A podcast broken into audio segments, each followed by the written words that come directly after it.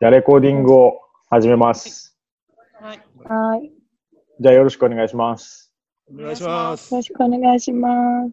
えっと、今日は、えー4人と人数が多いので、えー順番に 名前をはいとりあえず言って、どの声から誰なんだっていうのを分かってもらいたいと思うんで、えっと、ゆうきです。ゆかです。風邪ひいてて声が死んでますが、ゆかです。はい。で、えっと、ゲストで、前回も来ていただいたケニアから、あかねさんと、新しく同じくケニア隊員で、なべさんに来ていただいています。よろしくお願いします。お願いします。ます。えっ、と、じゃあ、 なべさんは初めましてなので、簡単に自己紹介の方お願いしていいですかね。 18年度3次隊ケニア派遣の渡辺聡です。よろしくお願いします。お願いします。あおの、 願いします。事前にその、あかねさんとか、けいちゃんから、あの、はいはいなべさんは放送できない人だって言われてるんで、僕は結あ構そう、 やべえ人やと思ってるんですけど、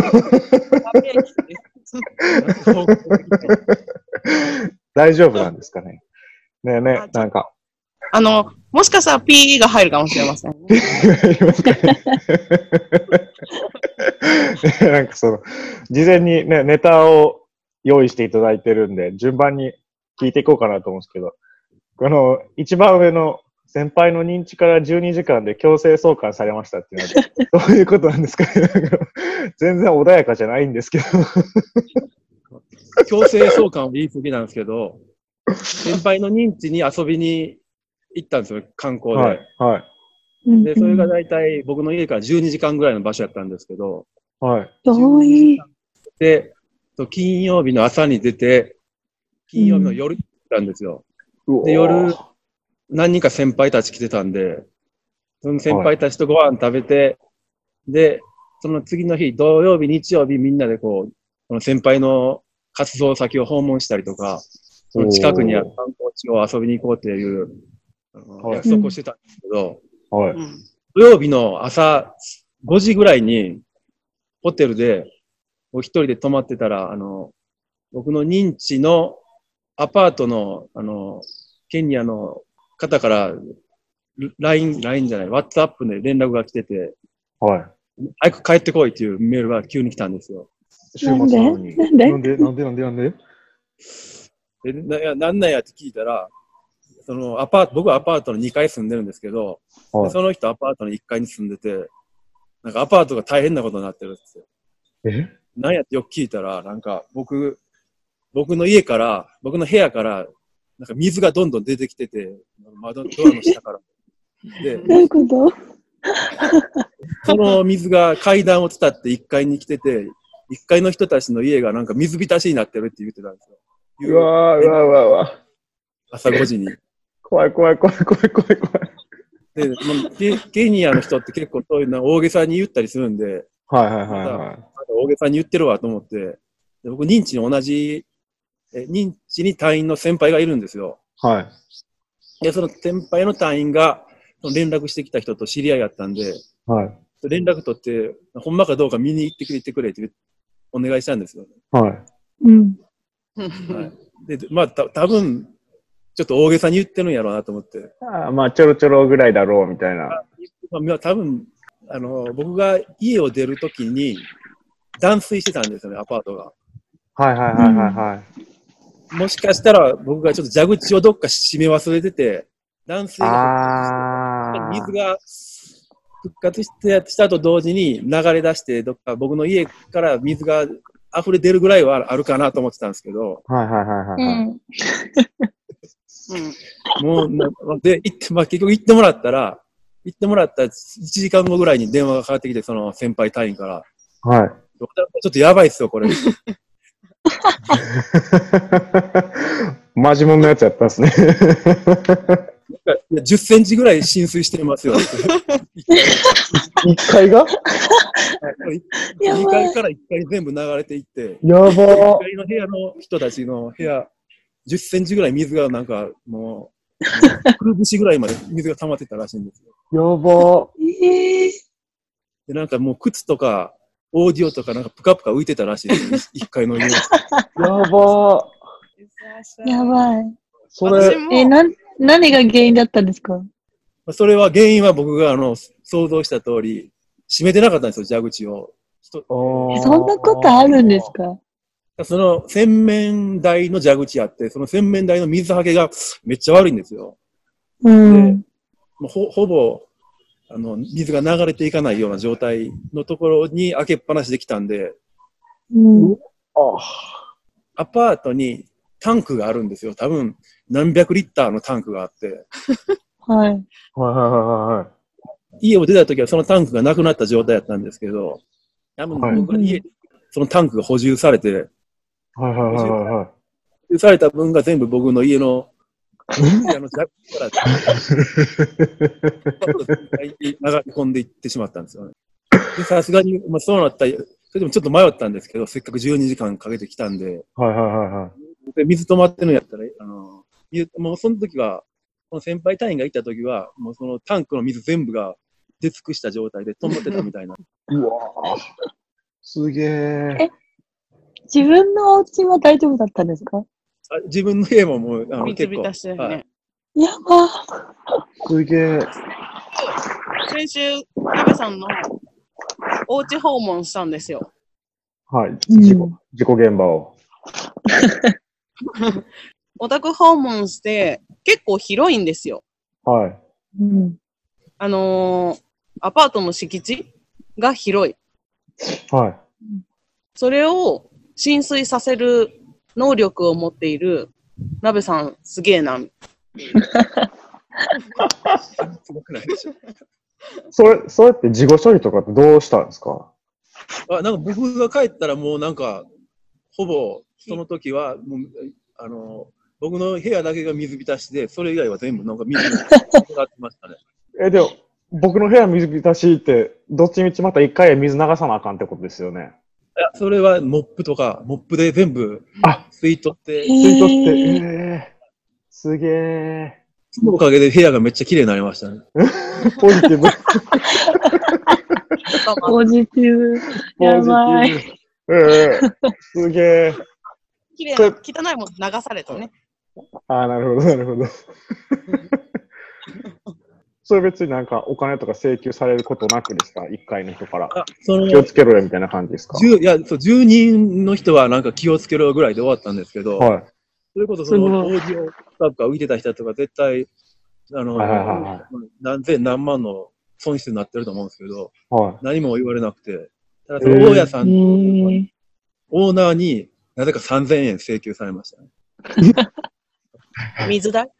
水代なんかわかんないですけど。おーじゃあまあ、住民の人にとってはまあ、よくあることの一つなのかもしれないってことですかね。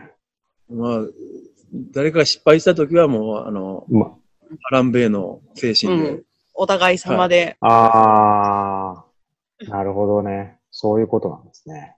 うん。うーん。新興国とかそういうのない、認知でないですかはケニアではハランベイって言うんですけど、それを。何何語語でですすかか相互扶助。大牧場的な、うん。何相語互ですか扶助うん。お互い助け合うみたいな。そう。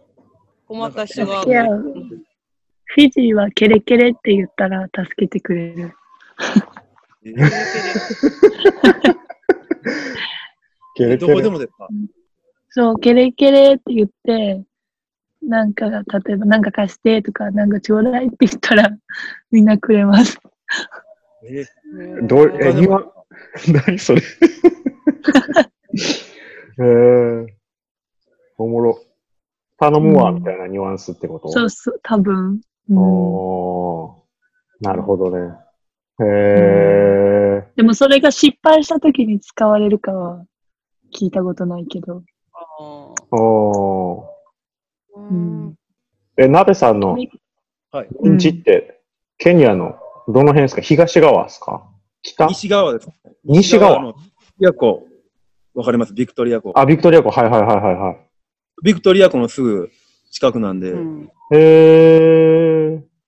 配属先の裏がビクトリア湖で、へー。ピラミしてますね、みんうな。ん。うんへー。ピラピラとナイルパーチっていうナイルパーチ。白身うん魚ですうんうね。んでかい、バゲモンみたいなやつ取ってるんですか。そうですね。なるほど。これ、二つ目、ミラーの話ってしてくれてるんですけど、僕、勝手なイメージで、ミラーって東側しか栽培してない思ってたんですけど、西側でもやっあ作ってるってことで栽すか培は、あ、東側っていうのはケニアの東ケ側。ニアの東側。栽培はでも西側はしてないですね、多分。おーもうこれ、ソマリアの人しか使わないと思ってたんで、何の話か。ソマリア人ぐらいしか使わへんと思ってたんで、ケあどどっちかっていうとケ、ケニアも東の方がやっぱり多いですけど、お酒が飲めない、お酒飲まない人がお酒の代わりにミラー食べたり、えー、あ、そういう扱いなんですね。へえー。待って待って待って、そのミラーがわかんないです。ちょっと待って、なんかすごい、ここんな感じで話進んでるけど、れは ちょ、っことれは待ですね、これはですね、ゆかさん。イエメンだとカートと言いまして、うんエチオピアはチャットって言って、チャット、チャットですね。ソマリアあ、前言ってたね。そうそう、ソマリアもカート、チャット、まあどっちも行くのかなっていうちょっとうん。うん覚醒作用のある葉っぱなんですよね。うんうんおー薬とは違うのうん、薬とは違う。うん。まあ1、2時間ずっと噛み続けないと、ちょっとなんか、うん。き効きが、なんていう、出てこないというか、うんうんうんそういう葉っぱなんですけど、エチオピアでは隊員は、これは、あのー良くないものだから使ってはいけません。あのーうん遊んではいけませんみたいなうことにんなってるんですけど、ケニアではどうやら OK なんですよね。 これ、何も言ってない んで、ピー入れるだろうな。大丈夫ですよ。日本でも合法で、ケニアも合法なんで、うんはいええ。まあ、補足、これ、合法補足、補足しておくと、えーっと、イギリスとオランダ以外のヨーロッパは全部禁止ですね。ええ。なので、まあ、麻薬の一つと言ってもいいんじゃないかなと思います。やばいです。でも、赤根さん食べたんですよいね。や、食べてません。まあまあ、日本、 日本では多分 NG ではグなレーいですね。グレーだと思います。多分、そこのリストには載ってない。大麻とか、そういう同じところには載ってないやつだと思うんで。だってそんなまあまあまあ、ただ草食べてるのと一緒ですよ、その辺の。そうですよえね。え。体験者は語る。美味しいんですかで全然美味しくないですね。美味しくないんだ。どれぐらいかかるんですか聞いてくるまで。いや、だからきき聞いてるのがわからないんで、もう全然わからないです。ただ食べてるだけです。ただあのた食べるとケニア人の人が喜んでくれるんで、喜んでいろいろ、あの、それだけで親密になれるんで、食べるみたいな感へじ。え。あーへー食べるって、本当に飲み込むってことあ飲み込んそれともあ、飲み込むんですかへー。出す。だえ、どっちですか出すんですまかあないです飲み込まない。で、噛んで、唾と一緒に出てきた、あの、だ唾液を飲むんですけど、おうんうん食べないですね。葉っぱそのものを。うん。うーん。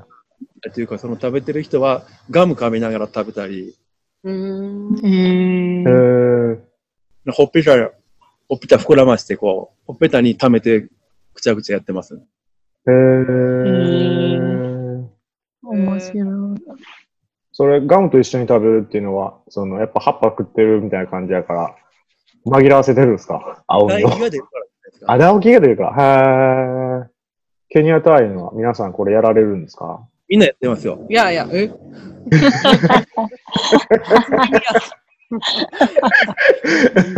初耳やん。またつって言って、あの、長距離バスあるじゃないで すか。あすいません、今の冗談でみんなやってない。これが。すごやい。ってるっていうか、そのややる、やらないじゃないですか、動詞。動詞が間違ってますよ。そのた食べたことあるか食べたことないか。ちょっと悪意がありましたね。悪意がありましたね。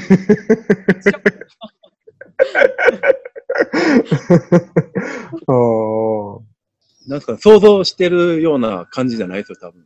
なんか食べたらなんかもう頭がおかしくなって、うん錯乱状態になるとか、そんそんな感じじゃないないですね、全然。本当にた嗜好品ですね。だからうん。お酒の方が全然絶対、あの、いろんな社会的影響とか、体への影響は100%強いですね。うん。なのに。まあ、覚醒作用っていう言葉だけで引っかかっ引っかかってる感じでしょうね。ううんうんうん。んいいと同じぐらいじゃないですかね。あ、そんなもんなんですかへー。僕はその作用を実感したことがないんで。多分コーヒーも飲んで寝れなくなるっていう人もいたら、全然そんな関係ないっていう人もいると思うんですけど、うーん。うんうんうん。なるほど。ケニアとかアフリカの人は安いから、うんうん安くて一応き、き、普段お酒を飲まないから多分そういう作用を感じれるんだと思います。あー、なるほどね。そういうことなんですね。ちょっと納得しました。酒を飲まないからなんですね。へー。ムスリムの人はお酒飲まないですし、宗教上。うんプラス、うん一般的な、あの、ケニアの人はお酒飲むお金がないんで飲まない。お飲ま、飲め、飲めない。うんー飲みたくても飲めないってことですね。あー。で、の、たまにあの、イリーガルなお酒を飲んでる人はいますけど。あー、密造、密造酒ってやつですか。はい。あ怖いやつですそれ危ない、危ないやつですよね。うんうんそうですね。ー。うんえなんかどっかでありましたよね。それ飲んで死んじゃった人。あー、インドですね。インドだったら、あたーまだにっ。けちょっとありましたね。なんかいっぱい死んじゃったっていうやつ。うん。たまにニュースそういう感じうんうんうん。うんそれも、は、見たことはありますけどね。飲んだことはないですけど。うーん。注意そんな飲んだらダメだよっていう注意はしましたけど。 ああう、んうんうん。なるほど、なるほど。 活動、すごい。え、活動ってどんな内容ですかちょっと唐突 急ですけにど。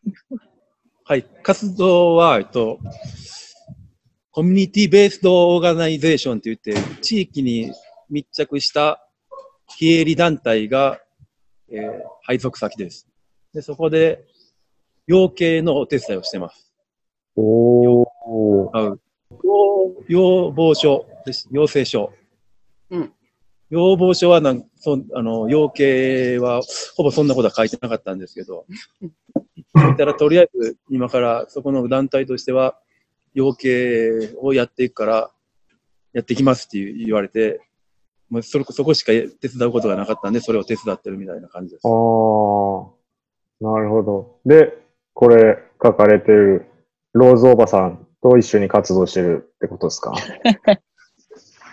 そうそう、ロローズおばさんは、僕が、えー、2月でしたっけ2月2月に配属されて、3月ぐらいにその配属先に、コンサルタントとして外部から来たんですよ。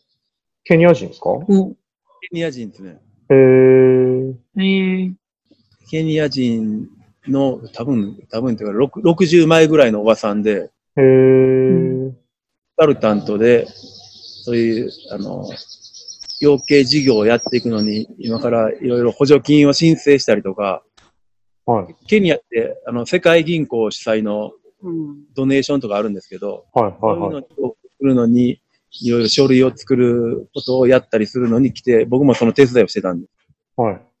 あ、じゃ。あ、アドミンっていうか、ジェネラルオフィ、総務の人って感じなんですかね。す。なんかもう全般的にやってましたね、いろんなこおー。と。で、それが、その、来られたのが3月ぐらいで、で、えーいろいろ、いろ、あの、指導してもらいながら、その人が言言った処理、資料ですね、書類を作ったりしてたんですよ。はい。なんかもともと来た時から、糖尿病もちやって、糖尿病。はいはいはいはで、なんか令和元年も一緒にいたんで、5月の半ばぐらいに、急になんか、あそその人もさっき言ったあの、僕の同じアパートに住んでたんですけど、はい。僕のアパートの違う場所に住んでて、ある日、僕が、あの、会社っていうか、配属先に行こうと思ったら、はい。配属先の前に、あの、救急車が止まってたんですよ。はい。で、まあ、その救急車もあれなんですけど、あの、僕の配属先は、あの、同じ、敷地内に同じオーナーの病院があるんですけど、その病院の救急車やって、で、あ誰かこのアパートの人、なんか体調悪くなったんかなと思って、そのまま配属先行ったら、はい。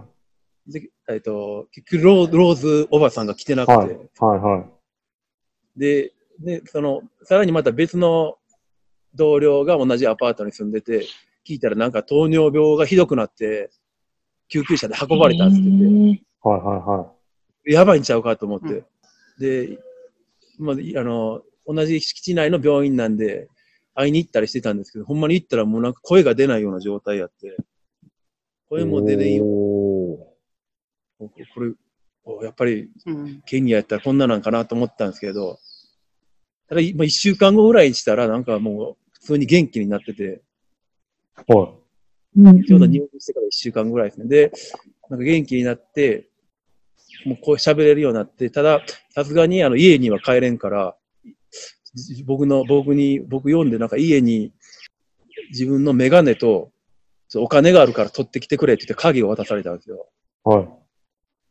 で、そい行ったら普通に、行って鍵をもらって、その、ローズおばさんの部屋に入ったら、はもうい。普通に、同じ、僕と同じ間取りなんですけど、は普通に、あの、多分どっか全然違うとこから来てるんで、一人で来てるんですよ、そのはい町には。い。はい。はい。はい。うんなんかポロって、あの、病院のベッドしかなくて、えーこんなとこ一人で寂しく過ごしてるんやなと思って、そのお金と、メガネは結局見つからなかったんですよ。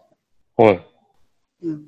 で、お金を持って行って、渡して、うん。で、もう、もう元気になりましたかって言ったら全然もう、いや、もう大丈夫だからって。はい。その日が金曜の夜で、金曜の夕方で、それが、は同じ認知のその先輩の家に、みんな何人か来てたんで、一緒に飲みに行ってたんですよ、その先輩と。い。はい。飲みに行ってたっていうか、先輩の家で飲んでて、で、その、さっき言った、さらに別の、同じアパートにする同、住んでる同僚から、その時電話がかかってきてたんですけど、はい。その時あの、僕もお酒に飲む必死で気づき気づかなかったんですよ。はい次の日の朝に発信したら、ロードおばさん死んだぞっていう、っえーはい。ていうあの、おまあ、オチはそんな話で悲しいそれ悲しい話なんで話なんですよ。うんえ、じゃあ、葬儀とかもそっちでやられたんですか葬儀は、だあの、地元じゃなかったんで、はい。別の場所でやったんですけど、別の場所で、その、ローズさんの地元でやったんですけど、おー。まあ、そうそれも、あの、話があって、で、葬儀があるんで、同僚とかは一緒に行こうかって言ってたんですけど、一緒に行こうかって言って、行こうとして、でみんな、あの、揃って車1台チャーターして、行こうとしてたんですよ。はい。で、朝、みんなで集合して行こうかってなったら、その配属先の代表の人から、はい。あの今から行くところ、行く、その、葬式行くけど、全然その、違う部族の場所やから、何があるか分からへん。うんで、全然いきなり、その、黒人じゃない人が来て、そのそういうお葬式のうん。センシティブな場所やから、どう、どうなるか分からへんし、お前それでも行くんかみたいなこと言われて、で、まあ、はい。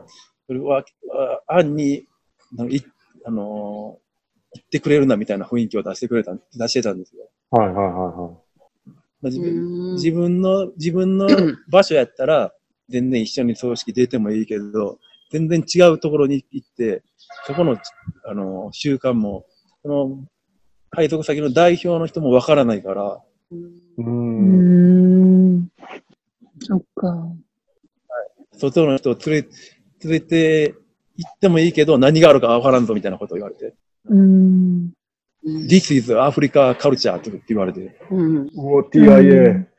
うん。で、もう、さすがにあの、そこは忖度して、うんあちょっと、じゃあやめときます。いいかな。お葬式がだから行けなかったです。おー。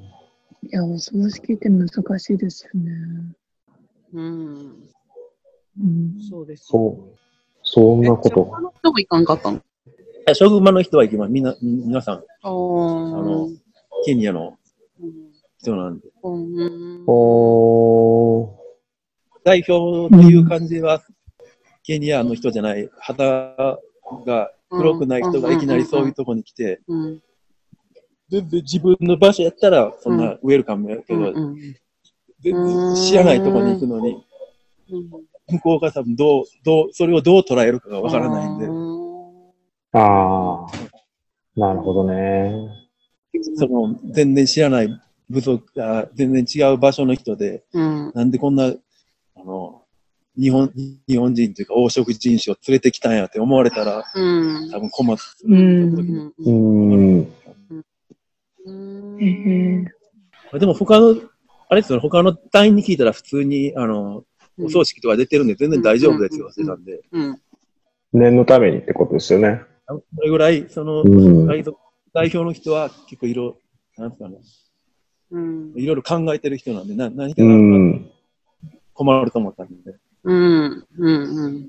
確かに。あこのと、話。いや、僕ちょっと死刑に遭遇した話を聞きたいなと思ったんですけど、あ死刑、私の刑ですね、私の刑。私の刑。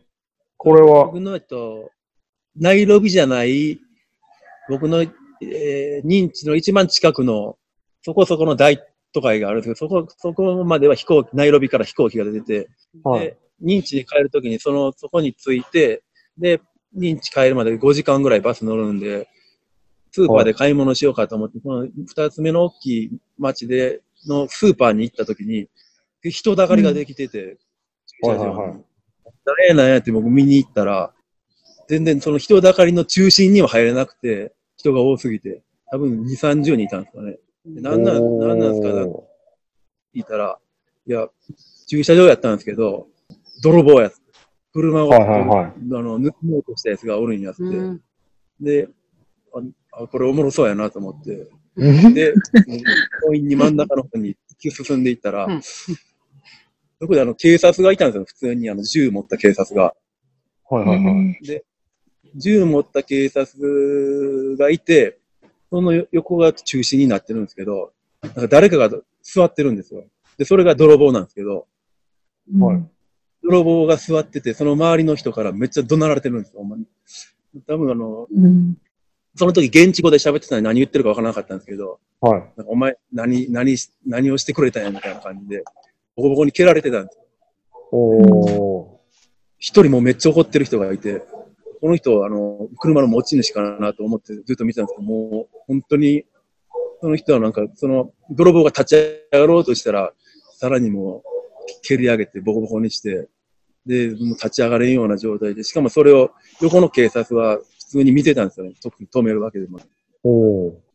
多分、あの、うん。殺さない限り今やったと思うんですけど。うん。うん。うん。。で、僕もあの写真撮ろうとしたりしたら、もう写真は撮るなとか言われて、で、結構みんな興奮してるんで、なんかあったらやばいと思って、そのままスーパーで買い物して、出てきた時にはもう結構収まって、その多分、連行されて、その犯人もいなかったんですよ。おー。で、でも、まあもう、ああ、そうかと思って、認知変えるのに、あの、またそうやってバスのステーションに行こうと思って、で、トゥクトゥク探してたんですうんはトゥクトゥク探してたら、あの、その時、トゥクトゥクトゥクの運転手から、じゃあ来い来いって言われたんですけど、それがあの、めっちゃ一番怒ってた、怒ってボコボコにしてた人やって、多分全然関係ない人やった。はいい。ははいはいいはいはとりあえず、泥棒やからって言ってもボコボコにしてたんです。い。うん。っていう話です。それってそこそこの都会だったんですよね。そそうですね、都会ですね。うーん。都会でもあるんですそよ。んなこ僕、とあるね。田舎でしかないかなと思ってたんで。田舎でもあるって聞きますよね。うん。田舎の方が多いっていうイメージですよね。うんううん、んそうですね。田舎の方が多いんで、うん。思ってたんで、へーと思って。まあ、よかったです。血が出てなくて。ちょっと、どういう話になるかなと思ってたんで、ちょっと怖い、怖いなーと思って今頃いなかったですね。はいた。よかった。じゃあ、その流れで泥棒の話、いきますか。あかねさんと一緒で僕も来てすぐに、来て、そうですね、来てすぐうん。認知で携帯を盗まれましたね。えええー、え、それは、何スリってことですか置き引きあれそれは、それも、あの、同じ認知の先輩の家で、ご飯食べて飲んだ後に帰ろうとしてたら、帰ろうとしてた時に普通にあの歩きスマホしてたんですよ。うん。はいは歩いきスマはい。ホし歩きスマホしてたら、いきなりパンって取られて、はで、その時はええその犯人逃げなかったんですけど、い。は逃げないとこあるんですね。い。そのまま取ってまあポケットに入れて、そのままいるんですよ。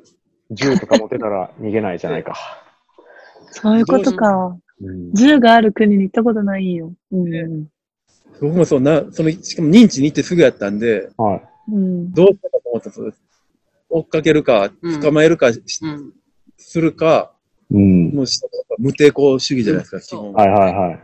から、まあ、その無抵抗主義に従って、もういいわっつって、もうあので最初あの、お金あげるから返してって交渉してたんですけど、はそれがちょうどその、JICA から派遣され、ああの支給された SIM が入ってたんですよ。い。ああ、めんどくさいやつや。うん返してほしい。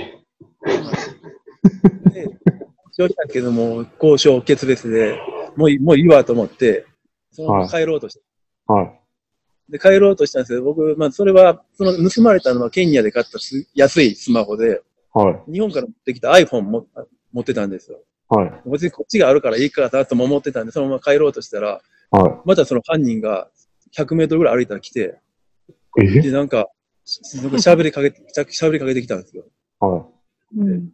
僕、その iPhone で写真を撮って、お前これ写真撮ったから、お前明日警察に行くから、お前どうなっても知らんぞ、みたいに言った瞬間にその撮ろうとしたスマホパッて撮って、そのままダッシュで逃げていったんです。二つ取られたってことですかだから1日で2つ盗まれたんですよ、僕。来てそう。なんか嫌だっていうか、いや、やったらあかんこと全部やってるんで、まあ、しゃあそうなるわなって思うんですけど。そうそうですね。もうその後のあのケニア隊員のブリーフィングでは、絶こういうあの先輩がいるいたからっていう、よくあれじゃないですか。典型例ですよね。注意しましょう。あの 訓練所とかでも言われるじゃないですか、こういうことしたらダメですよっていう。であちなみにそう、そう言ってたら、大晦日に僕、認知にいたんですけど、大晦日、大晦日の夜に、えークラブクラブは、ケニアは行けないんで、うんあの音楽が聴ける居酒屋はがあるんですよ。グレーやな。言ったし、今。音楽が居酒屋聴ける居酒屋で、大晦日の夜、はい。 11時前ぐらいに行って入ろうとしたら、入った瞬間僕ポケット、ズボンのポケットにスマホを入れてたんですけど、はい入ろうとそのエントランス入った瞬間にスマホを抜かれて、マジで。でも抜かれた瞬間に気づいたんで、取り返して、おー取り返した瞬間にそのダッシュで逃げていきましたね。そのおー、よかったですね。なんか刺されなくて。一うん年、一年間で成長したなと思って自分も。うん。いや、でも、 成長してたら取られないですけどね。いやあれ多分一年前の自分やったらそのまま盗まれてましたね。